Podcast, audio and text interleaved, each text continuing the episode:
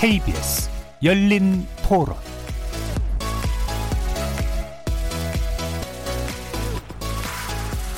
안녕하십니까. KBS 열린 토론 정준희입니다. 한명숙 전 총리 유죄 확정 판결 났을 때 그때도 뭔가 좀 이상하다라는 느낌이 있었는데 검찰에서 본인들이 하고자 하는 방향대로 만들기 위해서 그런 게 계속 반복돼 오지 않았나. 한명숙이가 저기 무죄로 안 되니까 여당에서 그런 노이즈를 만들어가지고 한명숙이 구조작전하는 것 같은데요, 전? 정치가 지금 내 편 아니면 다 적군이잖아요. 우리나라 좋은 나라 만들려면 검찰 개혁 해야 되거든. 뭐 지금 공수처 시작되니까 공수처에 맡기는 게 최고 좋은 거 아닌가요? 그 전관 예우 같은 거 없애버려야 되고. 지금의 검찰이 하고 있는 행동이 올바르지 않다라는 보편적인 인식이 있기 때문에 당연히 올바른 행동이면은 누가 개혁을 하자고 하겠어요. 그렇게 하면 안 되는 거다라는 따끔한 개혁을 하자라고 얘기가 나온 거긴 한데 그게 너무나 고질적인 거여서 쉽게 되겠냐는 거예요. 수사는 공정하고 좀 정의롭게 진행돼야 되는데 이게 번복되고 누가 진실인지도 모르게 되는 거니까 뭐 검찰의 개혁은 필요하긴 한데요. 근데 어느 방향으로 어떻게 어떤 주체가 그 중심으로 진행이 돼야 되는지 잘 모르겠어요. 되게 점진적으로 가야 되지 않을까? 천천히 어쨌든 큰 변화니까.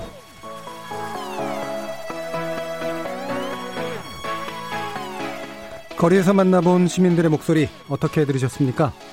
오늘 토론 주제는 한명숙 사건 재조사 논란, 검찰 개혁은 어디로입니다. 불법 정치 자금을 받은 혐의로 지난 2015년 대법원에서 징역 2년을 확정받고 복역한 바 있는 한명숙 전 국무총리의 사건에 대해서 새로운 관심이 생겨나고 있는데요. 한 전 총리에게 뇌물을 주었다고 증언했던 고 한만호 씨의 옥중 비망록이 뉴스타파의 보도로 대중의 이목을 끌면서 당시의 검찰의 증언 조작 의혹에 대한 또 추가 증인이 더해지고 있습니다. 때문에 당시의 수사, 나아가 재판 과정에 어떤 결함이 있었던 게 아닌가라는 그런 의견이 나오고 있는데요. 검찰은 제기된 의혹에 대해서 근거 없다라고 이제 부인하고 있는 한편 미래통합당은 검찰 개혁을 빙자한 윤석열 사단 죽이기, 죽이기라고 반발하고 있고요. 여당은 사법농단 문제와 검찰 개혁 이슈를 재점화시키고 있고 법무부는 인권 침해 여부를 조사하는 카드를 꺼내들었습니다. 그래서 오늘 KBS 열린 토론에서는 여야를 대변하는 두 분의 편을 모시고 한명숙 사건에 새롭게 불거진 의혹 짚어보고요. 관련된 검찰개혁 과제에 대해서도 꼼꼼하게 살펴보도록 하겠습니다. KBS 열린 토론은 여러분이 주인공입니다. 문자로 참여하실 분은 9730으로 의견 남겨주십시오. 단문은 50원, 장문은 100원의 정보 이용료가 붙습니다. KBS 모바일 콩, 트위터 계정 KBS 오픈, 그리고 유튜브를 통해서도 무료로 참여하실 수 있습니다. 시민 논객 여러분의 뜨거운 참여 기다리겠습니다. KBS 열린 토론 지금부터 출발합니다. 살아 있습니다. 토론이 살아 있습니다. 살아있는 토론, KBS 열린 토론. 토론은 라디오가 진짜입니다. 진짜 토론, KBS 열린 토론.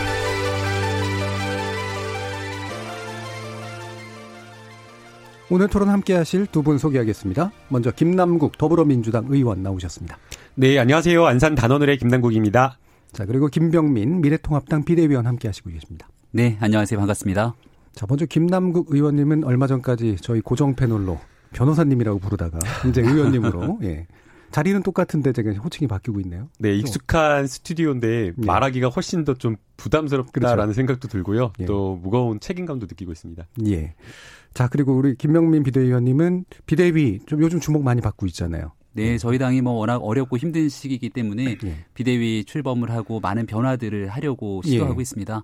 어, 많은 국민들께서 주신 마지막 기회다라고 생각하고 변화에 아, 정말 앞장서는 만큼 어, 저희 당원뿐 아니라 많은 국민들께서 좀 여러모로 성원해 주시기를 부탁드립니다. 예, 이렇게 두 분 모두 뭐 원내 또 원외이시기도 하지만 그 두 양대 정당의 굉장히 새로운 젊은 어떤 바람을 불러일으켜 주실 어, 좋은 인력들이신데 아, 오늘 이제 논의는 또, 또 만만치 않은 그런 논의긴 네. 합니다. 예. 이게 이제 법리적으로 봐야 되는가, 정치적으로 봐야 되는가라고 하는 그런 문제부터 사실 좀 있고요. 어, 이게 이제 자칫 이제 정치적인 문제가 되면 문제가 너무 단순화되고 또 법리적으로 들어가면 또 짚어봐야 될 것들이 너무 많고 그래서 어, 어떻게 이제 줄을 잡아야 되는지 좀 난감한 그런 주제이기도 한데 그래서 뭐 두 분이 이제 뭐 최대한 이 문제에서 우리가 놓치고 있는 게 뭔지 그리고 정말 주목해봐야 될 부분은 무엇인지에 대한 의견을 좀 듣는 방향으로 좀 먼저 좀 진행을 하려고 해요. 그래서 지금 이제 뉴스타파 보도로 어, 한만호 씨의 비망록이 제기가 되면서 이게 이제 대중들한테는 잘 알려지지 않았던 문제이기 때문에 어, 그 당시 검찰이 이렇게 뭔가 증언들을 조작하려고 했단 말이야? 라고 하는 이제 그런 의구심이 이제 나오고 있는 상황. 이게 이제 지금 핵심이 아닐까 싶은데 두 분 이 사건에서 지금 되게 복잡하게 얽혀있는 이 사건에서 어떤 문제에 주목해야 된다라고 보시는지 먼저 의견을 좀 들어볼게요. 김남국 의원님. 네, 우선은 그 한명숙 전 총리에 대한 사건을 다시 재판하자, 음. 재심하자 이런 취지는 아니라고 저는 생각이 들고요. 결국에는 그 재판 과정에 있었던 그 한만호 씨의 비망록의 신빙성을 다투는 그 과정에서 드러났던 위법한 절차, 음. 이 부분을 다시 한번 재조사 재수사하자라는 그런 취지입니다. 한만호 씨의 그 비망록이 뒤늦게 이야기가 되면서 어, 회자가 되고 있는데요. 비망록 내용을 보게 되면 수십여 차례, 칠십여 차례 이상 그 검찰에 불려나가면서 회유와 강요와 여러 가지 무언의 간접적인 협박까지 받았다라는 구체적 진술을 하고 있습니다. 네. 이게 단순한 그런 구체적 진술이 아니라 자신의 그 당시의 심경과 검찰이 어떠한 지시를 했는지를 굉장히 구체적으로 이야기를 하고 있고요.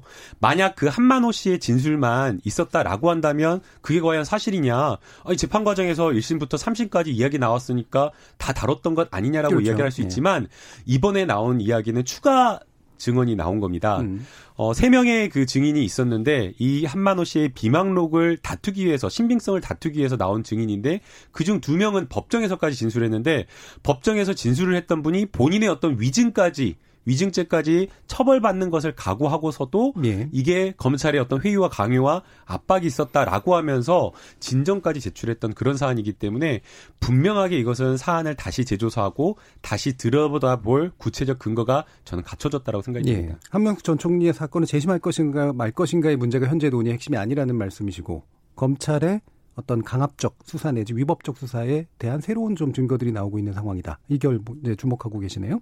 그럼 김병민 비대위원님은 어떠신가요? 지금 이슈가 되고 있는 거는 결국 한만호 씨의 비망록에 관련된 내용 예. 아닙니까? 여기서 나왔던 내용들이 결국은 지난번 있었던 한명숙 전 총리 수사 과정에서 무리한 수사, 아, 뭔가에 대한 압박과 강요들이 있었기 때문에 여기에 이제 부정한 내용들을 바탕으로 검찰의 수사 내용들을 다시 들여다봐야 된다는 예. 게이 논의 골자의 핵심으로 보입니다. 음. 근데 이런 그 한만호 씨의 비망록 같은 경우는 이게 이제 처음 나온 것이 아니라 이미 재판 과정에서 쓰였던 내용이기 때문에 네. 이 내용들이 새로운 측면이라고 보기는 어려운 상황입니다. 근데 만약에 이 내용에 대해서 문제가 됐고 충분하게 들여다볼 여지가 있었더라면 문재인 정부 출범하고 나서 검찰의 과거사위원회가 출범을 하게 되죠. 네. 그럼 당연히 검찰의 과거사위원회에서 이 한만호 씨의 비망록에 드러나 있던 내용들이 골자 핵심이기 때문에 여기서 있었던 일들을 들여다보기 위한 재조사가 필요하다면 왜 과거사위원회에서 다루지 않았을까라고 하는 예. 궁금증을 하나 제기하고 싶고요. 음. 두 번째로는 이 문제가 불거지기 시작했던 건 결국 4월 15일 총선에서 여권이 180석이 아, 넘게 되는 어 슈퍼 여당으로 탄생할 정도의 압도적 의석을 점하게 됐습니다. 네. 이러한 권력의 힘을 바탕으로 지나갔던 일들에 대해서 다시 한번 한명수 정 총리가 가지고 있는 여권 내 상징적인 의미들을 담아서 네. 정치적인 면죄부를 주기 위한 정치적 음. 목적이 있는 것 아니냐? 두 번째로는 검찰이 어, 무리하게 수사했던 부분들을 바탕으로 공수처가 출범하게 될 경우를 가정해서 이 부분이 결국 검찰을 향한 어, 정치적 수단으로 활용되는 것 아니냐라고 예. 하는 여러 가지 억측과 해석을 나올 수 있는 가능성이 상당하다고 보여집니다. 예. 제가 음. 오해를 좀 풀어드려야 될 것 같은데요. 예. 우선은 왜 과거사 진상조사위원회에서 다루지 않았느냐라는 거에 대한 답변을 드리면 그 당시에는 이런 추가 진술과 증언이 나오지가 않았습니다. 음. 그랬기 때문에 이 사안 자체의 어떤 수사의 과정에서 드러난 위법성 여부를 판단하기가 어려웠기 때문에 아예 그 과거사 진상조사위원회에 조사 대상 자체가 되지 않았습니다. 그래서 새로운 증거가 없었기 때문이라고 말씀을 드리고 싶고요. 그리고 이제 결국에 여당이 어 177석이라고 하는 거대 의석을 확보한 다음에 정치적으로 이것을 사법부를 압박하는 것 아니냐라고 이야기를 했는데 어 이것은 여당에서 처음 문제 제기를 한 것이 아니라 여당도 전혀 모르고 있었는데 뉴스타파의 보도에 의해서 된 것이고요.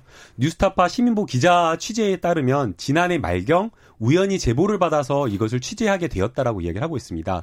신문보 기자가 무당이 아닌 이상 우석수가 뭐 177석이 나올 것을 예상하고 이것을 어, 보도를 미리 했다라고 보기가 어렵기 때문에 그렇게 정치적으로 판단하기 좀 어렵다고 보이고요.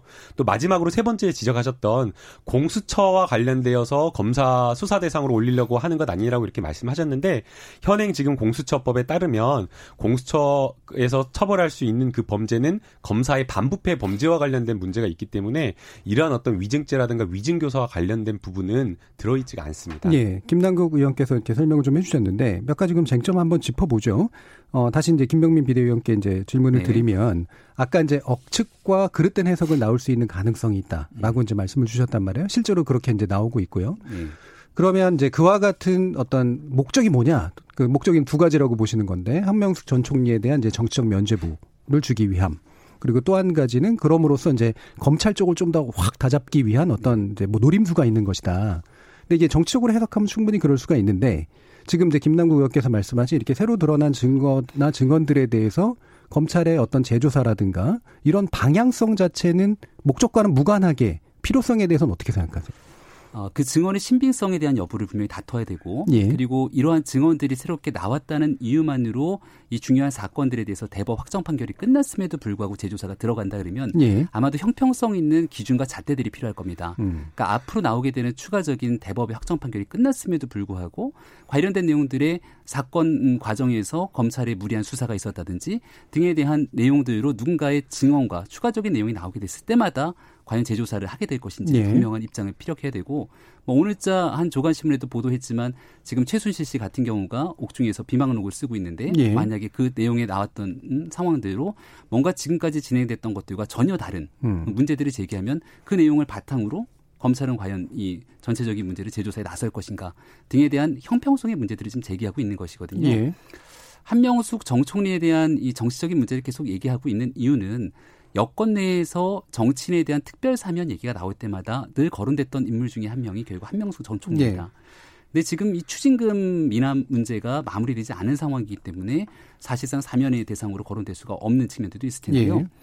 얼마 전에 있었던 특별 사면에서 이광재 전 지사, 광노현 전 교육감, 한상균 위원장이 특별 사면됐죠.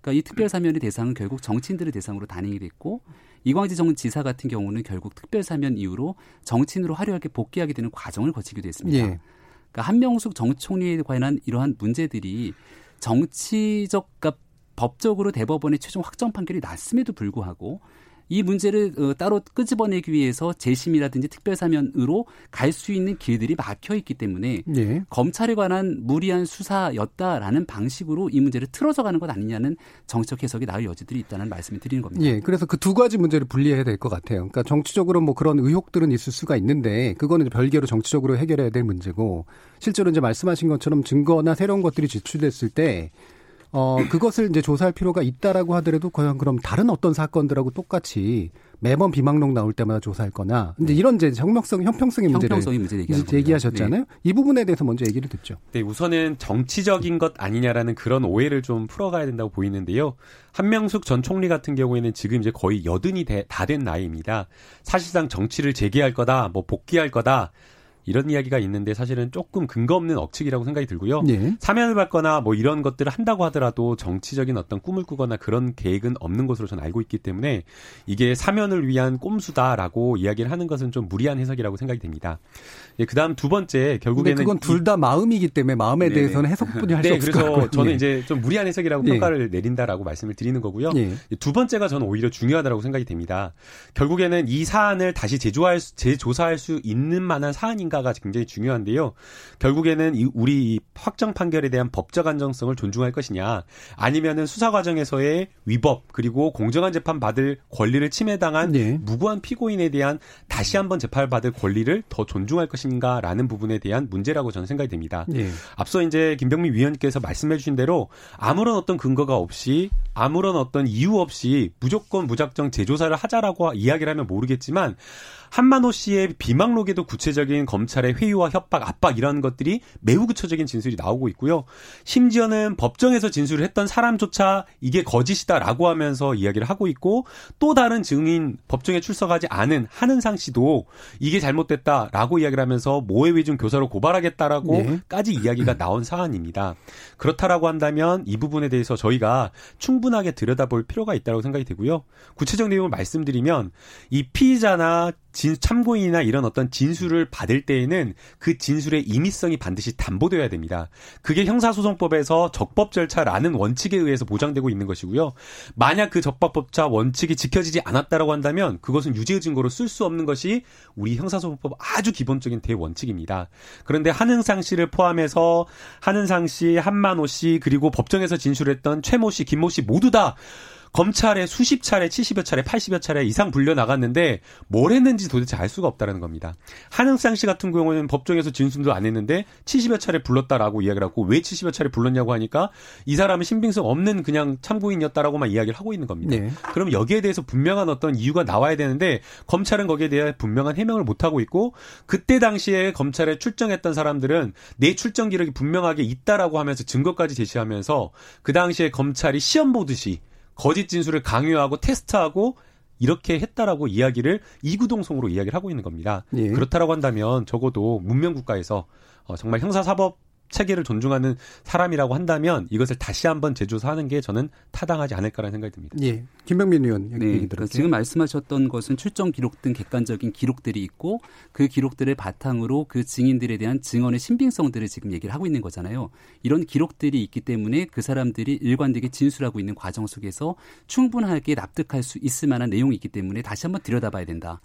그러니까 이 목격자의 증언들을 바탕으로 지금 얘기를 하고 있다 생각이 드는데 저는 문득 이 사건을 보면서 떠올랐던 인물이 한 명 있습니다.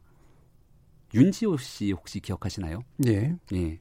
유일한 목격자라고 얘기했던 윤지호 씨의 증언을 바탕으로 사실 이 검찰 과거사위원회에서 지났던 언론인을 어, 결국은 기소했고 대법의 최종 판결을 통해서 이 증언의 진술들이 계속 오락가락했던 내용들을 바탕으로 무죄 판결이 났던 게 바로 얼마 전의 일입니다.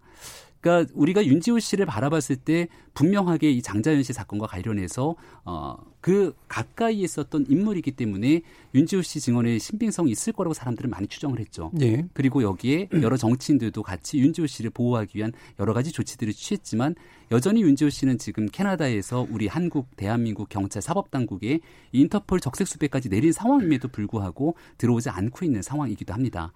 그러니까 이 내용들을 단순하게 몇몇 사람들의 증언에 진술이 있기 때문에 그 검찰에 있었던 문제들이 심각하다라고 단언을 하면서 제주조사가 필요하다 이렇게 얘기를 하고 있는데요.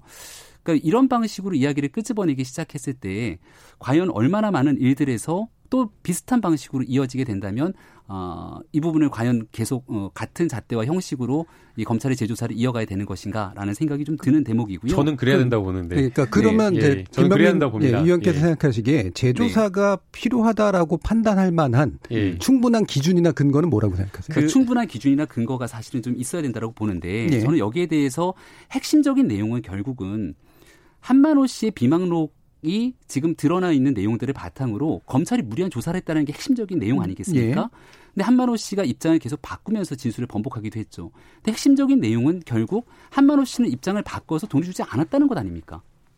그러니까 아주 간단하게 핵심적인 내용을 정리하면 한만호 씨는 진술을 바꿔서 돈을 주지 않았다는 얘기를 하고 있는 아니죠. 겁니다. 지금의 쟁점은 네. 그 한만호 씨의 증언을 조작하려고 했느냐가 쟁점이었잖아요. 그렇죠. 방금은. 그러니까 네. 한만호 씨는 돈을 주지 안, 안, 그러니까 마지막으로 진술을 바꾸면서 결국 한명수 전 총리에게 돈을 주지 않았다는 거지 않습니까? 네. 예. 근데 결과적으로 대법원 전원 합의체 판결에서 나왔던 내용은 2007년도에 한만호 씨가 발행했던 수표 1억 원이 2009년도 한명숙 총리의 동생의 전세 돈으로 사용됐다라는 것에 대해서는 만장일치 판결을 내렸던 것이고 그렇다면 이 내용에 대해서 분명하게 지, 어, 상황이 바뀌게 나, 어, 나갈 수 있는 명확한 어, 증거나 핵심적인 물증들이 나오지 않는다라면 한만호 씨가 얘기하고 있는 내용에 대한 가장 정확한 전체 줄기에 대해서 신빙성들이 그대로 이어질 수는 없는 것 아닙니까? 그러니까 지금 구별을 좀 해야 될것 예. 같은데요. 예, 제가 이제 구분해서 좀 예. 말씀드려야 될 것 같은데요. 지금 이제 김병민 의원님께서 하신 말씀은 음.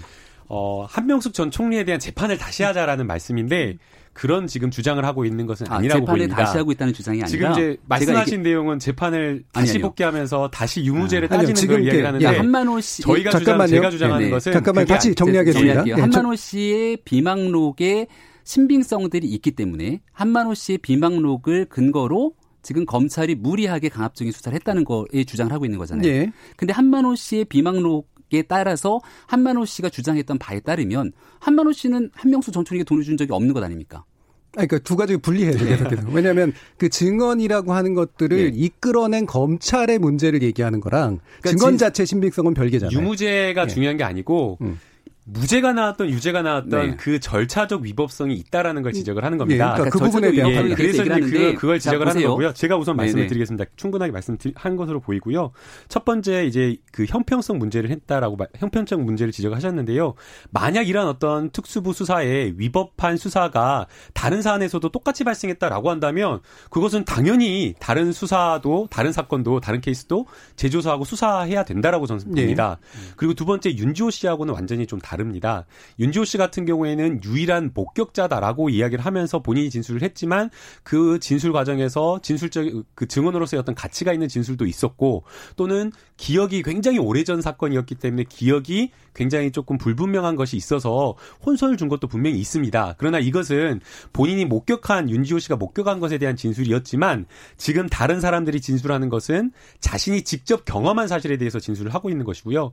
그리고 윤지호 씨는 자신이 본인이 진술밖에 없다라고 이야기를 했지만 지금 다른 사람들이 이야기를 하고 있는 것은 한 사람의 증언이 아니라 무려 세 사람이 진술을 하고 있고 KBS에서도 고 한만호 씨에 대한 인터뷰 기사까지 아주 생생한 육성 증언까지 있고 또 다른 두 사람의 법정 증언 아니 증언뿐만 아니라 그 증언을 뒷받침하는 출정기로 그다음에 신용카드 내역 매우 구체적 사실을 입증하는 증거까지 객관적 증거까지 예. 있기 때문에 이것을 윤지호 씨와 사건을 똑같이 등치시켜서 그러니까, 평가하기에는 좀 무리가 있다고 예, 그러니까 봅니다. 지금 김병민 의원께서 윤지호 씨 사건을 끌어들인 이유는 둘 다 이제 증언의 신빙성의 문제가 네. 있는 거 아니냐라는 이제 음. 말씀이신 거고. 근데 또 비교를 하려면 이게 동등 비교가 되려면 윤지호 씨의 증언을 만들어내는 과정에서 검찰의 무리한 강압적 수사가 있었느냐 이 문제가 쟁점은 아니기 때문에 거기서는 또 동등 비교는 어려운 것 같아요. 그래서 이런 강압 수사의 의혹을이라는 그 불법적 수사의 문제에 대해서는 김남국 의원께서는 그런 의혹이 있다면 이 사건이건 저 사건이건 재조사의 필요성이 있다라고 이제 보시는 거고요. 김병민 의원은 그러니까 불법적인 수사에 대한 문제가 있으면 거기에 대해서는 충분 하게 들여다볼 수 있는 내용들을 대한민국 국민이라면 누가 문제를 삼겠습니까? 예. 다만 이 문제에 대해서 이제 거듭 말씀드리는 것은 한만호 씨의 비망록에서부터 이제 비롯됐던 내용들에 대해서 지금 그 내용이 한만호 씨가 이야기했던 증언의 전체적인 총 맥락들이 예. 어, 바뀌고 있다라고 지금 얘기를 계속 드리고 있는 것 아니겠습니까? 그러니까, 그러니까 증언의 신빙성과 네. 그다음에 증언을 이끌어내는 과정에 검찰의 무리한 그러니까 검찰 제가, 무리한 제가 재판 과정을 좀 설명을 네. 드려야 될 것 같은데요. 한만호 씨의 비망록이 있었습니다. 네. 그런데 이 한만호 씨의 비망록이 처음부터 증거로 책대되어서 나온 것은 아니었고요. 음.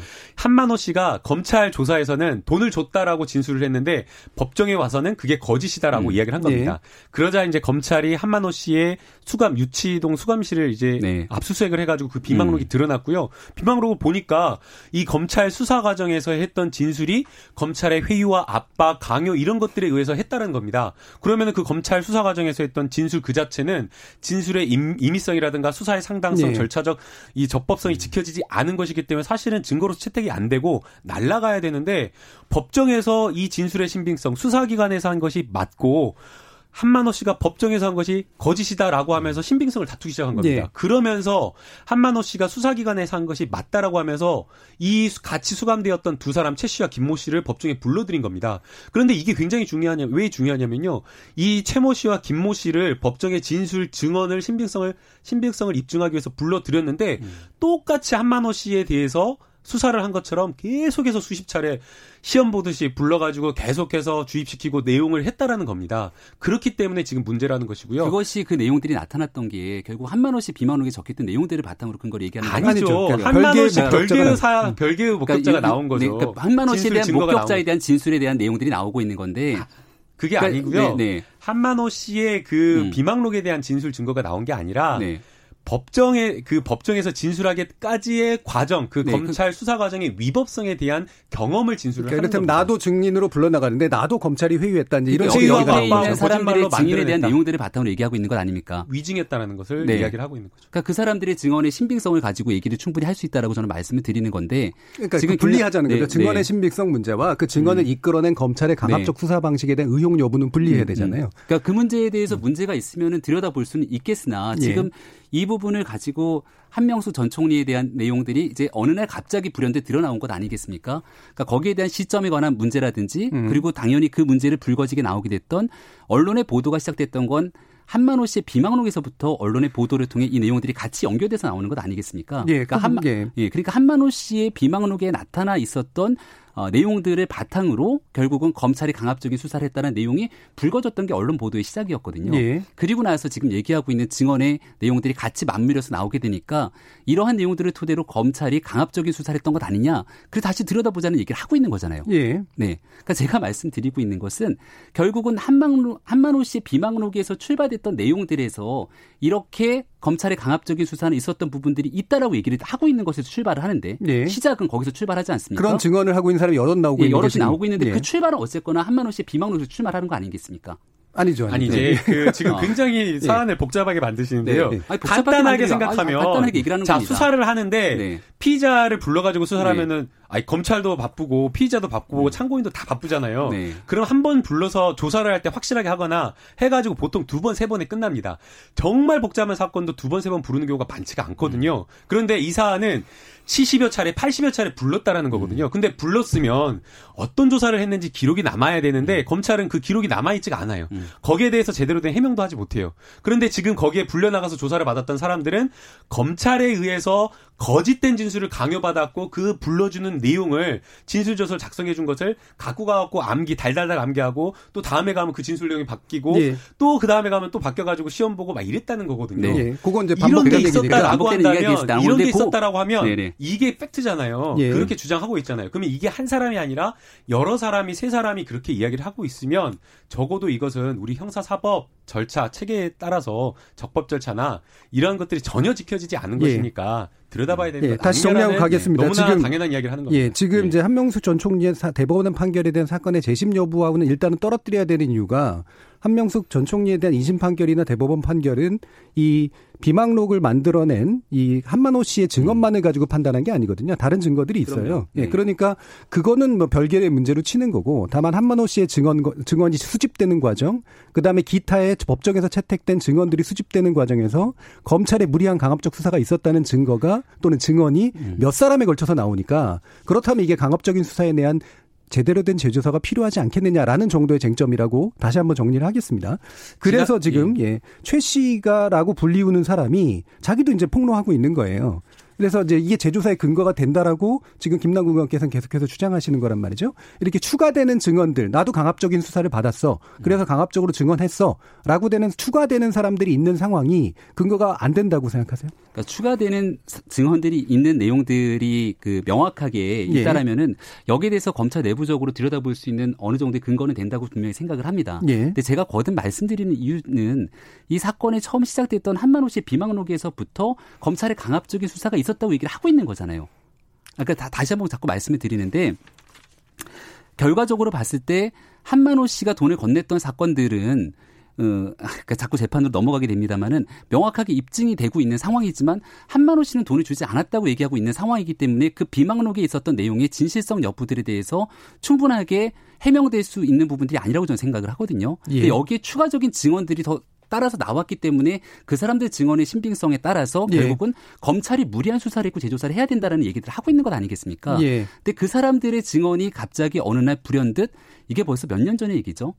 꽤 오랜 시간이 지나고 나서 갑자기 흘러나오기 시작하는데 한만호 씨의 비망록에 있던 내용들과 상당히 유사한 결의 내용들이 나오고 있으니 예. 과연 그 증이 증언을 하고 있는 사람들의 증언이 진실된 증언인지에 대한 여부는 분명하게 좀 짚고 넘어갈 필요가 있다는 예. 얘기를 하는 뭐 겁니다. 그거 조사를 하면 이제 조사를 나오는 거겠죠. 네. 결론이 예. 나오는 거죠. 자, 그래서 네. 지금 네. 어, 지금 대검찰청이 이 사건을 서울중앙지검으로 내려보낸 상태에서 이제 인권감독관실에 이거를 배당했죠. 그러니까 네. 이건 엄밀히 말하면 검찰 제조사라고 보기도 어렵고 이제 인권 감독과실이 인권 침해 여부를 조사하는 그런 음. 식의 문제잖아요. 예. 그 부분에 대한 필요성 어떻게 보세요? 네, 이제 저도 이제 지난해 음. 중앙 서울중앙지검의 인권 감독관을 만나서 예. 검찰 수사와 관련된 제도 개선에 대한 문제점을 이야기를 할 때 똑같은 이 사례를 지적을 했습니다. 예. 당시 저는 이 사례를 알지는 음. 못했고요. 다른 사례를 거론을 하면서 일반 그냥 회사원인데 참고인에 불과한데 검찰이 무려 170시간을 조사를 했다는 겁니다.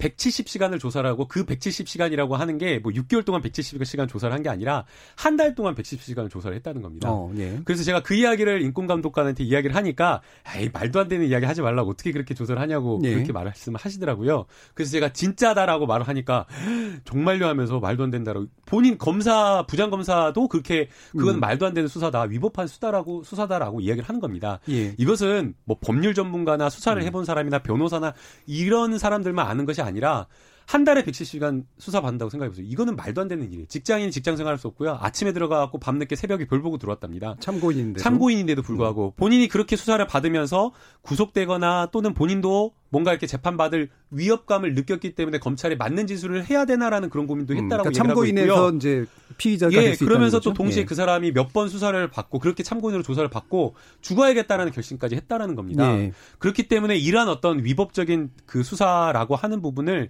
다시 한번 들여다 봐야 되고 비단 이게 한명숙 전 총리에 대한 수사 여서가 아니라 이러한 어떤 잘못된 수사 관행, 위법 수사 그러한 것들이 비일비재했던 것 아니냐라는 그런 의심이 되는 상황이기 때문에 이번에 한 사람이 이야기한 것이 아니라 여러 사람이 음. 지적을 하고 있기 때문에 이번에 함께 들여다 보자는 것이고요. 네.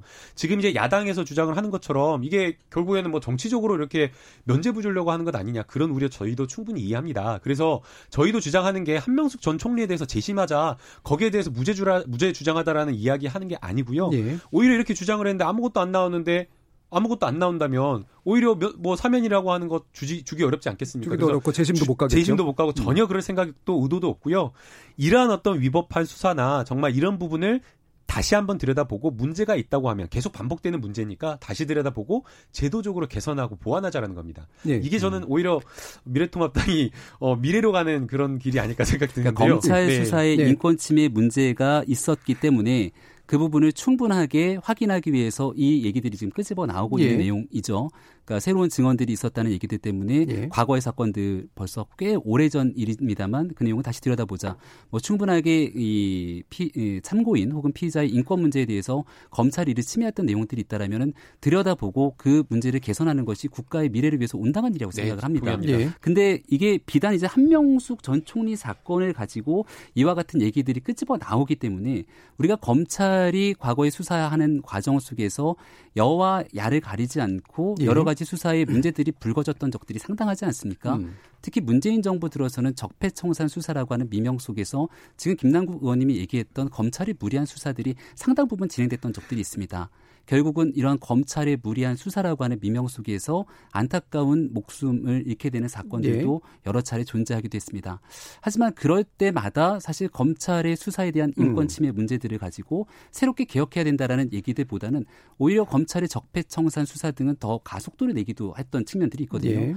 하지만 이러한 인권 음, 침해에 대한 문제라든지 검찰의 수사 관행 문제 등을 바탕으로 검찰 개혁의 목소리가 더 커지기 시작했던 것은 오히려 이 문재인 정부를 향한 검찰의 수사가 이뤄지고 난 지난해부터 조금 다른 기류들이 형성되지 않았는가라는 생각이 들고요. 예, 뭐 그렇게 볼 수는 충분히 있고요. 예, 예. 과거의 조국 전 장관에 대한 수사를 기점으로 예. 사실 검찰 특히 법무부가 진행하고 있었던 이 피의자의 인권 보호 등에 대한 문제들이 과도하게 다른 기류로 변하기도 했습니다. 예. 지금 저는 김남국 의원님이 말씀하고 있는 여러 가지 내용들처럼 검찰의 무리한 수사 관행에 대해서 과거의 인권 침해 사례들을 이야기하고 싶고 그런 예. 내용들이 있다라면 지금 여러 증인들이 얘기하고 있는 내용들을 바탕으로 아주 오래전의 일들도 다시 재조사를 시작하고 있는 상황이지 않습니까? 예. 하겠다는 것이고 그럼 여기에 대해서 그동안 아, 흔히 말하는 현재 야권 정치인들이라든지 정치적 사건 속에서 피의자 인권 침해 등에 대한 여러 가지 검찰의 수사상 문제가 있었다고 얘기하는 건들에 대해서도 같이 형평성 있게 좀 들여다봤으면 좋겠다는 네, 말씀 제안하면 들여다보면 되는 거 아닙니까? 드리, 예. 네, 드리고 싶은데 지금까지는 예. 충분히 많은 사람들이 그런 목소리를 높여서 얘기했음에도 불구하고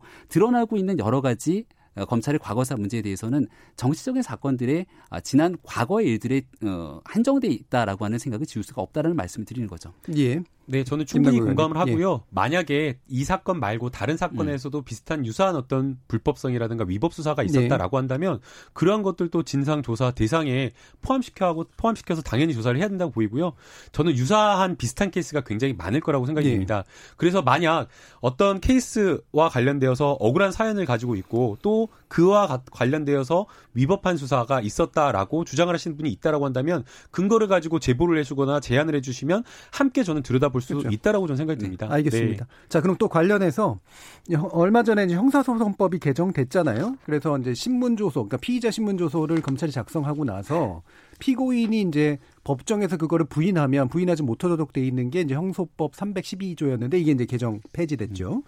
이 부분이 이제 4년간의 지금 유예 기간을 갖도록 돼 있는데 대법원 같은 경우에는 즉각 시행해도 괜찮다라고 하는 그런 입장이고요. 어, 검찰 같은 경우에 그게 너무 좀 무리하다. 빨리 하는 건 좀 자기들한테는 좀 무리가 있다. 수사를 좀 어, 좀 너무 소극적으로 하게 할 가능성이 있고 또 너무 지나치게 공판에 매달리게 할 가능성이 있다. 좀 더 유예해 달라. 근데 이런 식의 이제 입장이란 말이죠. 이 부분에 대해서 두 분 의견 한번 들어볼게요. 김명민 의원. 장단이 분명히 있는 것 같은데요. 지금 뭐 앞서 얘기했던 것과 비슷한 맥락으로서 이 피고인 피고인의 신문 조서를 부인할 수 어, 있도록 이제 만들어 놓는 하나의 법 개정안 아니겠습니까? 과거에는 부인하지 못하게 만들었던 것을 그렇죠. 예. 폐지하게 되면서 예. 그러니까 그걸 통해서 피의자가 검찰 수사 과정 속에서 혹시나 무리한 수사에 대한 조서가 있었다라면 법정에서 또 이를 다시 바꿀 수 있는 어, 피고인이나 피의자의 입장에서는 굉장히 좀 어느 정도 본인의 방어권을 보장할 수 있는 그렇죠. 제도라고도 볼 수 있는데 예.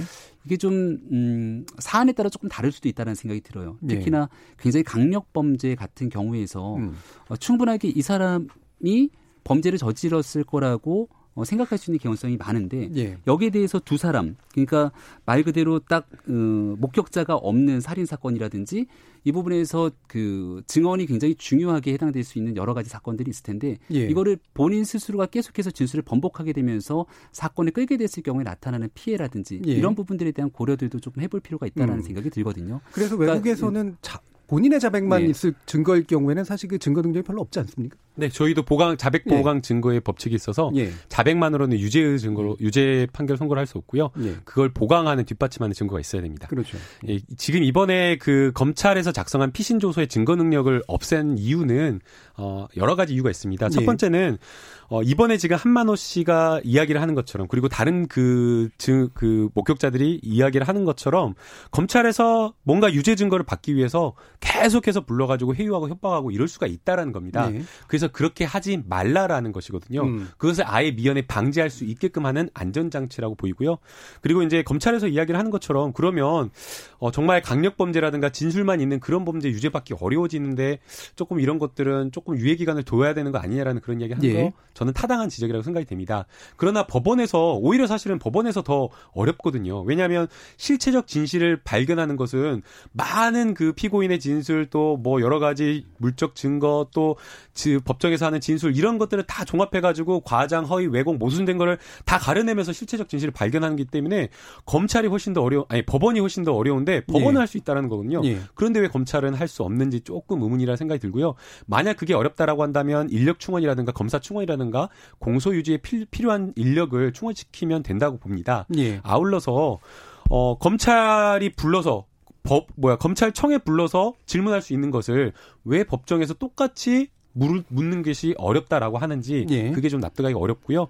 피고인의 방어권을 더 보 장해주고 그리고 법정에서 신빙성 있는 그런 진술을 끌어내기 위해서 오히려 이 공판 중심 주의를 강화하는 게 저는 맞다라고 보입니다. 네, 그럼 김남국 의원 같은 경우에는 유예 기간이 어느 정도 되는 게 좋다고 보세요? 즉각 시행이 더 좋다고 보세요? 아니면 현재 4년보다는 짧아져야 된다고 보세요? 네, 뭐 4년보다는 훨씬 더 짧아지는 게 맞다라고 보이고요. 3년까지 그렇게 길 필요는 없다고 보입니다. 네.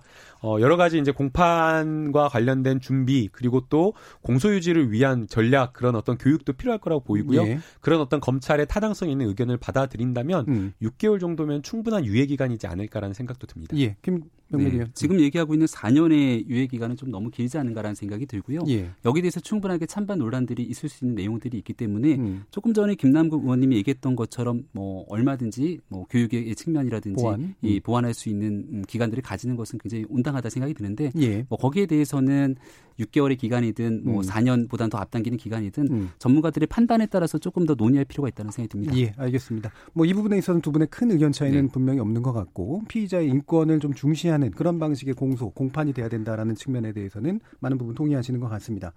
어, 지금 이제 한명숙 전 총리 사건에 관련된 우리가 뭐 재심의 문제를 논의하기 전에 과연 그, 그 과정에서의 검찰의 어, 불법적인 증거 수집이라든가 이런 것이 없었는가에 대해서 어떤 수준까지 조사가 필요한가에 대한 이야기를 나눠봤고요. 어, 아마 인권적인 관점에서는 어느 정도 들여다볼 필요가 있다라는 데에 대해서도 일정한 동의가 좀 있었는데 다만 이게 이제 정치적으로 오용될 가능성이나 다른 목적이 있을 가능성에 대해서는 지속적으로 지금 야당 측이 문제 제기를 하고 있는 것 같습니다. 어, 여기에 대해서 청취자들 의견도 좀 있으시니까요. 한번 들어보고 가겠습니다. 어, 정희진 문자 캐스터. 네, 지금까지 청취자 여러분이 보내주신 문자들 소개합니다. 먼저 콩 아이디 이준희님, 검찰개혁은 혁명적으로 실시하지 않으면 결코 성공할 수 없습니다. 골문종기는 단 한 번에 그 뿌리를 도려내지 않으면 끝내 몸뚱이를 죽이고 말게 됩니다. 콩 아이디 4721님, 정말 대한민국이 맞는지 슬프고 또 슬픕니다. 검찰이 이렇게까지 상상할 수 없는 짓을 했다니 참을 수가 없습니다 해주셨고요. 콩 아이디 김성수님, 검찰이 잘못한 게 없다면 걱정할 일이 없지 않나요? 왜 야당은 지레짐작으로 부정적 평가를 하는지 모르겠습니다. 혹시 지금의 야당이 여당일 때 일어난 사건에 연루된 것이 드러날까 걱정하는 건가요? 콩아이디 8016님. 재판 당시 한명숙 전 총리 측 변호인은 허수아비였나요? 여당이 힘이 생기니 대법원 판결도 뒤집나요? 웃기는 개그 같습니다. 콩아이디 김정우님. 재판의 유무죄와 별개로 검찰 조사에 절차상 문제를 조사하겠다는 게 가능할까요? 재심 청구가 안 받아들여질 걸 아니까 재조사라는 명목으로 정치적인 여론전을 펼치려는 여당의 노림수라고 밖에는 생각되지 않습니다.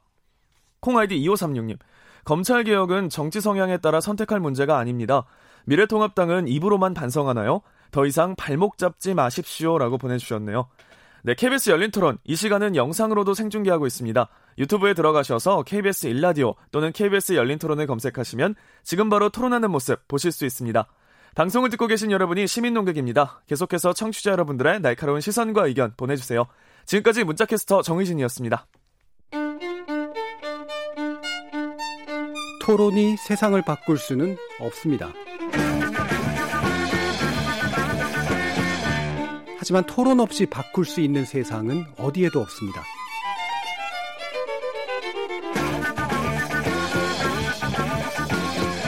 세상의 선한 변화를 갈망하는 당신. 정답이 아니라 질문의 힘을 믿는 당신. 우리 KBS 열린 토론에서 만납시다.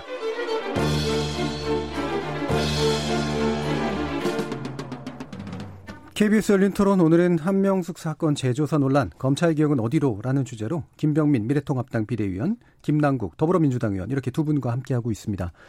자, 요거 하나 더 짚고 가보고 싶은데요. 음, 지금 뉴스타파의 보도로 촉발됐던 건 사실이기 때문에 이 뉴스타파의 보도 내용 가운데 이제 하나 짚어볼 게 좀 있는데 이 당시 이와 같은 좀 강압적 수사 의혹 또는 증거 조작 의혹에 대해서 현재 윤석열 검찰, 검찰총장을 필두로 한 특수부 라인이 연관됐다라고 해서 이 부분 다 들여봐야 된다라고 하는 주장이 있는 반면에 지금 이제 그래서 야당 같은 경우에는 결국은 그래 너희들이 미운 건 윤석열이구나라고 해서 쳐내기의 어떤 전략이 아니냐라고 하는 그런 지적도 하고 있는 상태란 말이죠. 이 부분에 대해서 먼저 비대위원님 말씀 듣죠. 그러니까 이런 일들이 계속해서 주장들이 나오게 되면 정치적인 네. 목적이 있는 내용 아니냐라고 얘기가 거듭 나올 수밖에 없다 생각이 되고요.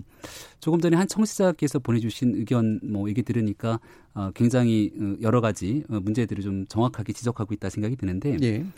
어, 사실은 검찰이 지난해에 있었던 조국 전 장관에 대한 수사 그리고 더 나아가서 울산에 있었던 하명 수사 논란 등을 비롯한 현 정권이 굉장히 부담이 되는 사건들을 적극적으로 나서 수사를 했고 그 수사의 칼끝이 청와대 핵심 본부를 향해서 가고 있었던 적이 있습니다. 근데 여기 이제 추미애 어, 전현 어, 법무부 장관이 예. 임명되고 수요일 밤에 대학살이라고 불릴 정도로 윤석열 사단에 대한 힘빼기 인사들이 진행됐던 게 지난해 일이죠.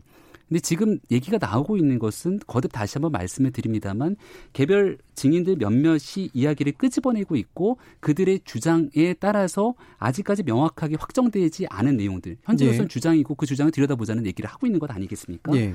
근데 아주 만약 이러한 내용들을 바탕으로 이야기를 듣다 보면 시민들이 얘기하고 있는 것처럼 세상에 대한민국에 이런 검찰이 있을 수 있어라고 하는 예. 의구심을 갖게 되죠. 근데 만약에 시간이 조금 지나고 흐르고 나서 조사 결과 그 내용과 한만호 씨의 비망록 내용 그리고 더 나가서 이 증인들이 했던 내용들이 지금 나왔던 내용들과 일치하지 않게 되는 경우들이 발생하게 된다면 예. 말 그대로 조금 전에 한 시민이 얘기했던 것처럼 이것이 하나의 검찰에 대한 길들이기 아니면은 검찰에 대한 수사 공수처 수사 등으로 이어지게 되는 여론전의 성격을 띠지 않겠는가라고 얘기가 나올 수도 있을 겁니다. 예. 그러니까 바로 지금 이러한 얘기들이 나올 수밖에 없는 정치적 목적 이유 하나를 더 덧붙이면 최강욱 열린민주당 대표가 4월 어, 15일 총선이 끝나고 나서 세상이 변한 것을 느끼도록 해주겠다라고 네. 하는 글을 적시한 바도 있지 않습니까? 그리고 지금 추미애 법무장관 같은 경우도 공수처에 대한 어 1호 수사 대상을 두고 검찰이 이 정치 권력과 같이 함께 연결돼 있는 여러 가지 얘기들을 끄집어내게 되죠. 예. 그러니까 이 모든 것들을 종합해서 다시 한번 돌아가게 되면 결국 윤석열 검찰총장이 이끌고 있는 이 특수부 라인, 이 검찰의 현 정권을 향한 수사들에 대해서 힘을 빼려고 하는 정치적 의도들이 다 같이 어느 정도 좀 연결돼 있는 것 아니냐라고 하는 정치적 의구심에서 벗어나기는 어, 어느 정도 좀 어려움이 있지 않는가라는 말씀을 드리고 예, 싶습니다. 그럼 한 가지 궁금한 건, 근데 만약에 그 증언이 사실이 아니라고 네. 조사 결과 나오면 음. 여론이 검찰 나빠 이렇게 계속 할까요?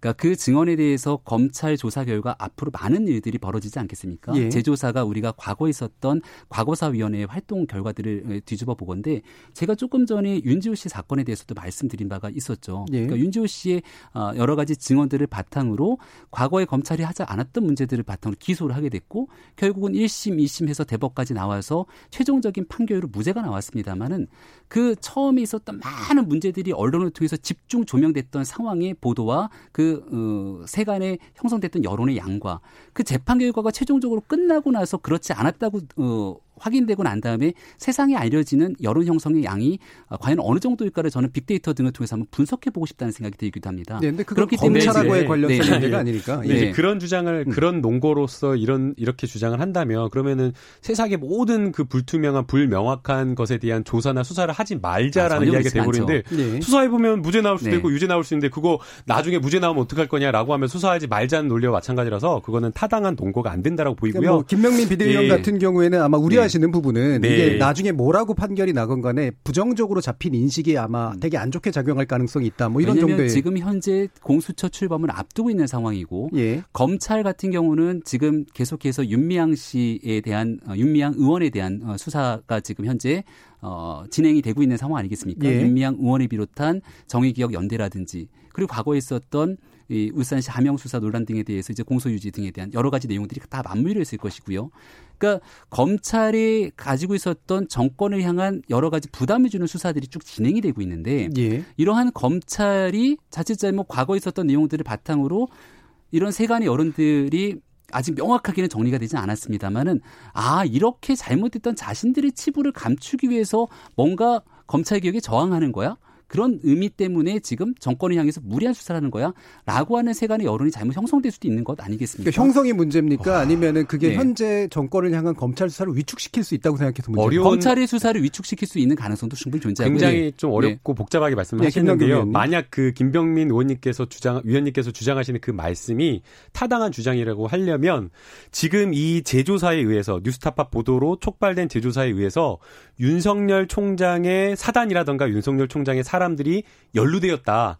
그래서 그것이 어, 지금 현재 정권에 대한 수사하고 있는 것이 위축된다라는 것이 연쇄적으로 이루어져야 되는데 예. 지금 관계되었다라는 이야기조차 확인된 바가 없습니다. 음. 그야말로 10여 년 전에 있었던 특수부 수사했던 사람들, 그 수사 과정에 참여했던 사람들에 대한 재조사인데 그것을 너무 이렇게 멀리 내다봐가지고 검찰을 압박하고 검찰 개혁이 잘, 검찰 개혁을 더 이렇게 어, 동력으로 삼으려고 하는 것 아니냐라고 하는 것은 너무 이렇게 조금 멀리 나간 그런 어떤 정치적 해석 아닌가 음, 생각이 그럼 듭니다. 뉴스타파의 보도는 네. 좀 과한 면이 있다고 생각하시는 건가요? 아니요, 유- 뉴스타파의 보도가 과한 면이 있다고 생각하는 것이 아니라 예. 뉴스타파 보도로 재조사하자라는 그 주장이 예. 이게 지금 윤석열 총장을 공격하거나 아니면 검찰 개혁을 앞, 그 만들기 위한 그 분위기 조성이라고 이렇게 해석하는 것 자체가 좀 무리라고 보이고요. 예. 그야말로 이게 정치적 의도가 있건 없건 간에 검찰에 위법한 수사가 있다라고 한다면 그것을 이번에 바로 짚고 넘어가는 것이 대한민국 발전을 위해서 형사사법 체계 발전을 위해서 그리고 국민들의 인권을 위해서 좀 필요하지 않나라는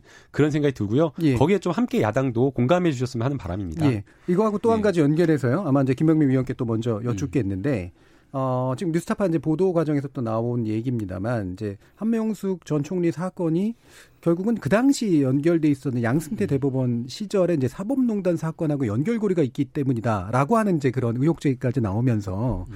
결국에는 이게 되게 이제 사건을 크게 만들 수도 있는 이제 그런 여지가 있는 의혹 제기잖아요. 그런 네. 부분은 또 어떻게 보세요?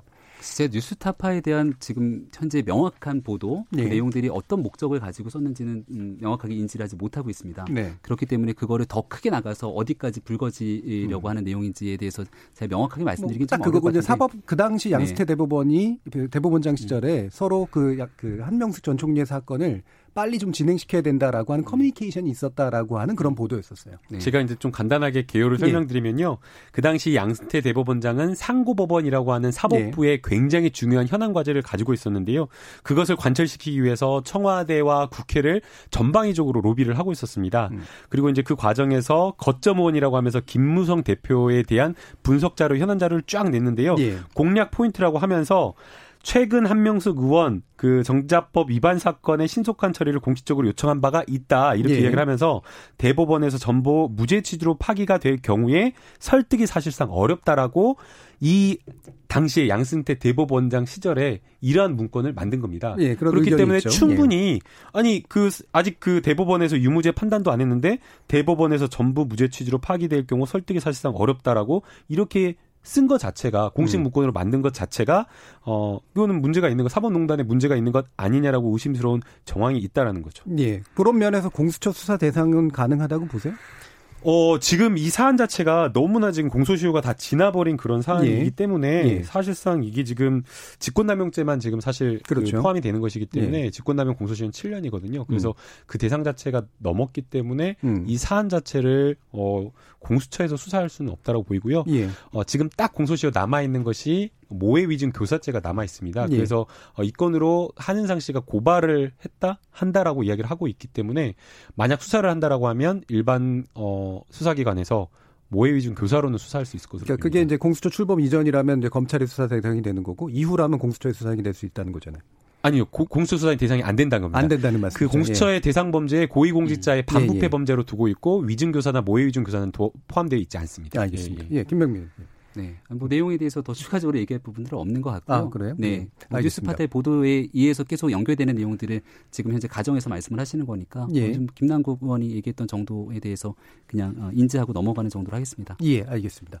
자, 그럼 이제 통합당 입장을 또 한 가지 여쭐게요. 어, 현재 이제 공수처 안에 대해서 원래도 이제 그 부정적인 입장이셨고, 네. 그 다음에 이후로 이제 공수처를 실제로는 또 폐기해야 된다라고 한 이제 총선에서도 이제 얘기를 했던 그런 바가 네. 있어서 물론 실제로는 뭐 현재 가능한 정치적인 음. 어떤 입지를 가지고 있지는 못하긴 합니다만 적어도 이제 현 여당이 추진하고 있는 이제 공수처 안에 대해서 어떤 것들이 보완돼야 된다 이런 입장을 가지고 계신 건가요? 공수처에 대해서 어, 저희 당은 부정적인 입장을 가지고 있죠. 예. 그럼에도 불구하고 공수처가 갖고 있는 의미 한 가지만 뽑으라면 예. 고위공직자가 가지고 있는 범죄 그리고 그동안 검찰의 수사권이 미치지 못했던 범죄들에 대해서 명확하게 뿌리 뽑을 수 있는 제도를 신설하자는 게 아, 원래의 취지의 목적 아니겠습니까? 예. 그렇다면 고위공직자 범죄수사처를 이끌고 있는 인사들에 대해서 가장 공정하고 특히 여권에 그런 영향력이 휘둘리지 않는 인사를 제대로 임명할 수 있도록 제도화하는 것들이 굉장히 중요하다고 생각을 합니다. 제도화 아니면 인물. 그러니까 임무 첫 번째 이제 인물의 문제일 거라고 예. 생각하고요. 지금 현재 이 공수처장 추천에 관한 여러 가지 이 안들이 다 이제 정립돼서 나와 있긴 합니다만은 지금 현재 과정 속에서 과연 정치적으로 중립적인 인사들이 임명될 수 있는가에 대한 고민들을 좀 하게 될 수밖에 없을 겁니다. 음. 그래서 지금은 어, 공수처장에 대한 추천을 결국은 같이 공수처 추천위원회에서 하게 돼 있는데 미래통합 지금 두를 네. 추천할 수 있잖아요. 네, 두를 예. 추천할 수 있죠. 그러니까 여기에 대해서 충분하게 어, 추천하는 과정 그리고 대통령이 결국 두 명 중에 한 명을 임명하게 돼 있는 상황 예. 아니겠습니까? 아, 정치적인 논란과 오해의 소지가 없도록 일단은 공수처의 출범으로 공수처장과 그리고 거기 관련된 인사들에 대한 임명이 국민들 보시기에 정치적인 편향성이 지나치게 치우쳐지지 않다라고 가는 내용들을 구성하는 게 제일 중요하다고 생각하고요. 예. 그다음 두 번째로는 지난번 원래 애당초 패스트트랙에 올렸을 때 고위공직자 범죄수사처 안에 올라와 있던 내용들과 마지막 표결 처리 전에 우리가 흔히 음, 여기에 대해서 문제가 된다라는 요소들을 가지고 예. 어, 개정을 했던 측면들이 존재를 합니다.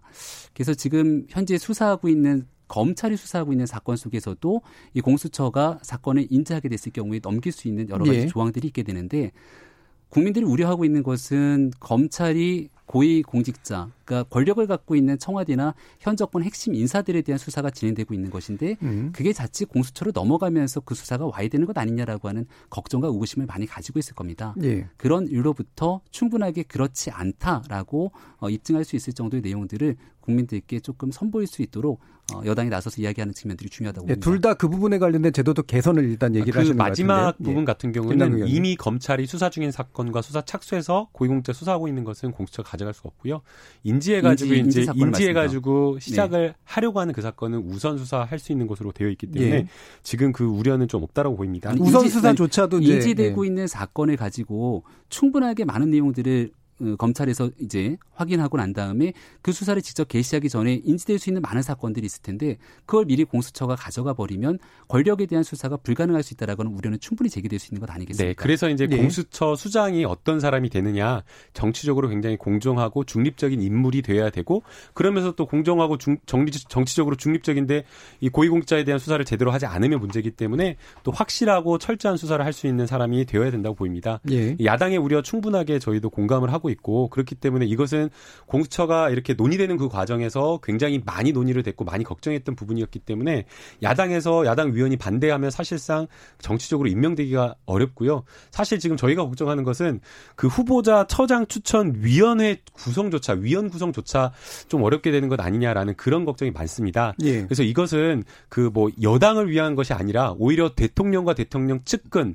그리고 고위공직자에 대한 수사 이런 반부패 범죄를 수사한다라는 그러한 어떤 공수처 본래 취지가 있기 때문에 야당에서 좀, 좀 오히려 적극적으로 협조해서 위원회 구성에 좀 적극적으로 동참해 주셨으면 하는 예. 바람이 그래서 이제 있습니다. 공수처법이 통과됐을 때 흔히 지적됐던 게 그거잖아요. 그러니까 야당이 만약에 작심을 하고 어, 공수처장에 대한 어떤 추천에서부터 임명에 이르는 그런 과정까지를 지연을 시키면 실질적으로 공수처장 임명이 굉장히 어려워진다라고 하는 것에 대한 뭔가 보완이 필요하지 않느냐라는 그런 얘기가 나왔었단 말이에요.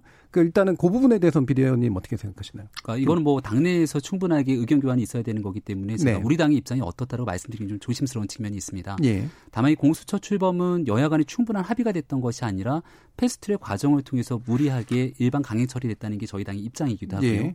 강행 처리됐던 내용들 속에서도 앞서 말씀드렸던 것처럼 패스트트랙에 올렸던 법안 그대로를 통과시키는 게 아니라 최종적으로 표결 처리하는 과정 속에서 또 다시 한번 개정안을 어, 내는 여러 가지 어, 절차적 문제들을 충분히 제기할 수 있는 게 그동안 저희 당이 해왔던 입장이기도 합니다. 예. 그렇기 때문에 공수처 출범이 가지고 있었던 본래의 취지 그리고 이 목적 달성에 있어서 어, 기대와 어, 나름대로 어, 제대로 된 방향을 가져갈 거라고 하는 것보다는 우려와 걱정이 훨씬 더 큰 것이 사실이고요. 예. 근데 이 우려와 걱정에 대해서 해소가 되지 않거나 아, 조정이 되지 않는다라면 이 공수처장 추천 음, 어를 하게 되는 과정 속에서도 아마 불협화음이 나게 될 가능성들이 배제할 수는 없을 음. 겁니다. 제일 중요한 건 이런 일련의 과정들이 다 정치 행위고 이를 바라보게 되는 국민의 여론들을 우리는 중시할 수밖에 없기 때문에 예.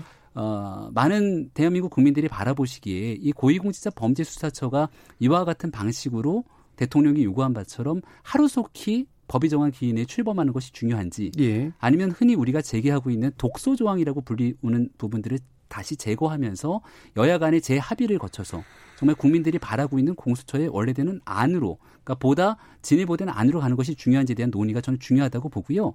그러면 이런 공수처 얘기들을 법안을 보완하는 게 먼저고 네. 그다음에 뭐 처장 추천을 하건 임명을 음. 하거니 후회된다. 그거는 이제 당 차원에서 실질적인 입법을 추진하게 되는 의원들 간의 여러 가지 논의들이 예. 있겠습니다만은 어, 적어도 지금 현재의 공수처를 현 정부가 얘기하고 있는 방향처럼 무조건적으로 법이 정한 기간 내에 출범하도록 모든 것들을 맞춰야 된다라고 하는 음. 주장이 저는 동의하기는 어렵습니다. 예, 예. 그리고 두 번째로 이러한 내용들이 단순하게 가지고 있는 걱정과 우려를 그냥 제기하고 있는 부분들이 아니라 예.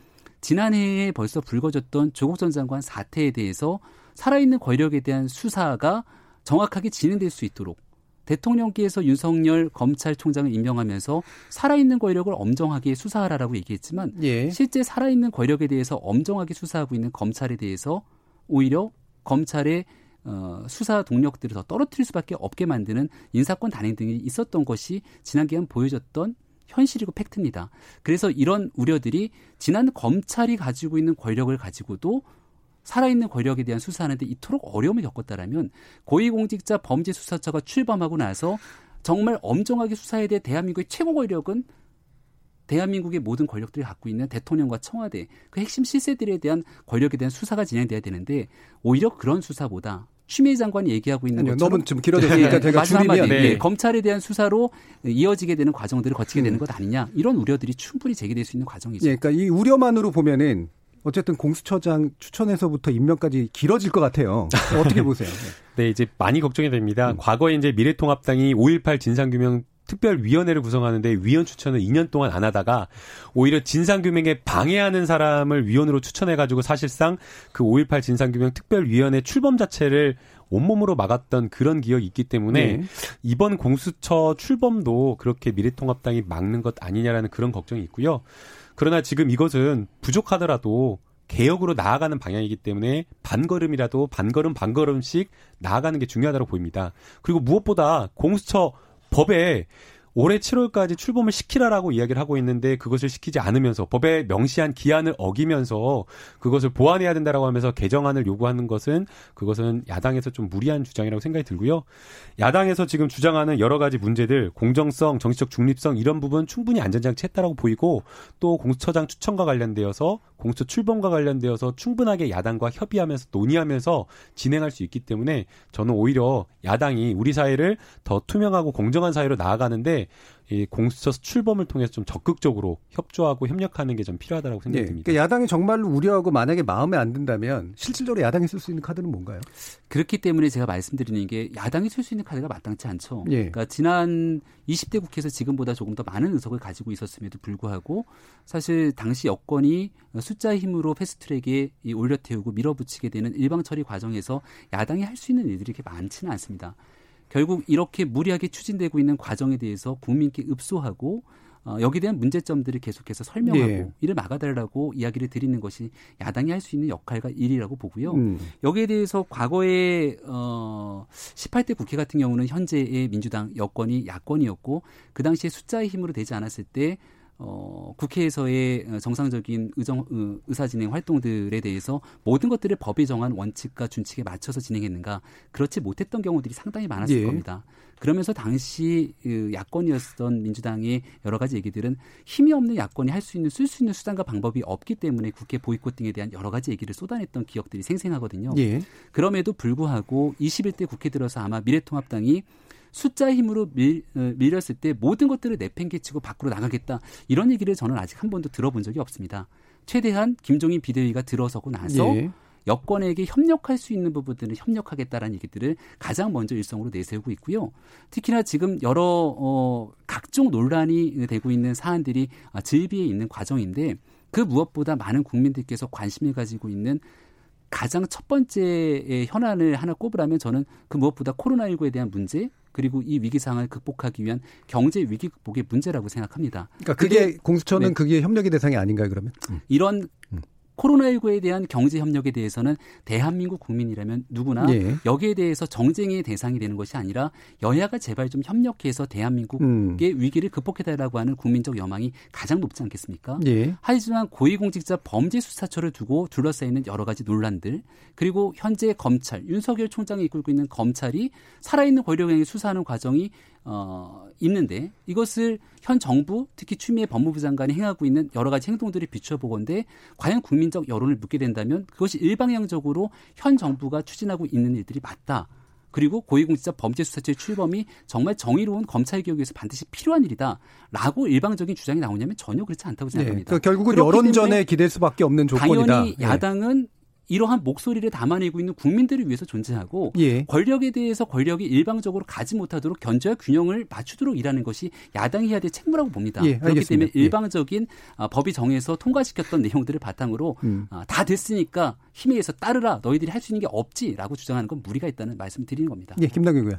네, 오히려 국민 여론은 공수처 출범에 찬성하는 여론이 압도적으로 높았습니다. 어, 지난해 뭐 가장 뭐 마지막 여론조사를 말하기는 어렵지만 최대 높게 나온 거는 7, 80% 가까이 육박하는 그런 여론조사까지 있었고요. 조국 전 장관에 대한 수사, 검찰 수사가 계속 있는 동안에도 60% 후반 이상의 압도적인 사실 어떻게 보면 여론조사가 나왔습니다. 그렇기 때문에 이것을 뭐 여당이 앞, 뭐 일방적으로 밀어보리, 밀어붙이는 개혁이다라고 말하기는 좀 어렵고요. 야당에서 우려하는 바가 있다라고 한다면 그 우려하는 지점을 충분하게 설명하고 설득하면서 협력하면서 개혁의 방향으로 나아가는 게 좋다라고 생각이 됩니다. 지난해 패스트트랙에 이 법안을 태울 수밖에 없던 이유가 3년 동안 그, 문, 그 문재인 정부가 출범한 이후로 3년 동안 계속해서 이 검경 수사권 조정과 검찰 개혁과 공수처와 관련된 법안을 하자라고 이야기를 했었는데 1.1획도 고칠 수 없다라고 하면서 물러서면서 절대 협조하지 않겠다, 협력하지 않겠다라고 하면서 장애로 나갔기 때문에 부득이하게 더불어민주당이 예. 당시에 다른 야당들을 설득해서 패스트트랙 법안에 태웠다라고 생각이 들고요.